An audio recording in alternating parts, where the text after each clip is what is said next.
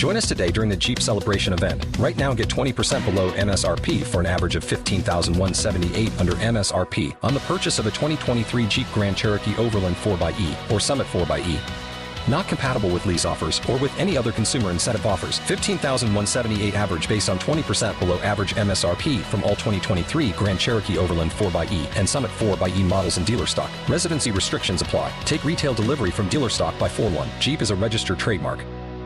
823 now on the Thursday edition of Jacksonville's Morning News. The time of day we always connect with our Washington insider, Jamie Dupree. Morning, we first Rich. broke the story yesterday afternoon about the indicted senator vowing to fight his corruption charges. I'm angry and ready to fight. and Senator Robert Menendez, I mean, he had declared his innocence. He had been under um, the, the spotlight, I guess, for a couple of years now over this whole thing. Yeah, no, this has been one of those things, and the leaks in recent months have really been interesting because a lot of people, we've been wondering in the hallways of the Capitol whether it was an orchestrated effort to try to pressure Menendez into cutting some kind of a deal, a plea bargain, or something with prosecutors. What it all centers around is that Menendez, his relationship with a Florida doctor down in West Palm, an ophthalmologist, who uh, showered Menendez with expensive gifts like vacations, private jet flights overseas, and more all in exchange, the feds allege, for helping that doctor fight Medicare fraud allegations, for helping him uh, get visas for his girlfriends to come into the country and visit him, and more.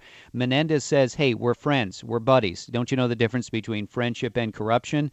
On the other hand, Menendez got all these things of value and never reported any of them on his ethics and financial disclosure form, and that raised a red flag right there. Yeah, big fine line, I would say there. I mean, he's got a long fight ahead, it would seem. Oh, certainly, yes. And look, it's uh, fairly rare for a sitting lawmaker or a sitting senator to be indicted. It's only the 12th time it's ever happened. The first time somebody's been up on bribery charges from the Senate in 35 years. The irony there, it was also a New Jersey Democrat, Harrison Williams of Abscam fame. We were talking yesterday, about, uh, excuse me, last time around at 6:53 about uh, former IRS official Lois Lerner in the Justice Department. Its action is is only part of the overall story, still facing her and the IRS investigation. Yeah, this right? was the issue of whether or not she should be held in contempt of Congress for not testifying, for taking her Fifth Amendment. You know, some Republicans said she waived her Fifth Amendment rights by making a little statement at a hearing and then refusing to answer questions. The U.S. Attorney for the District of Columbia has refused to prosecute her for that. It's not the broader question of whether or not the FBI might prosecute her for anything re- uh, uh, revolving around the Tea Party targeting scandal,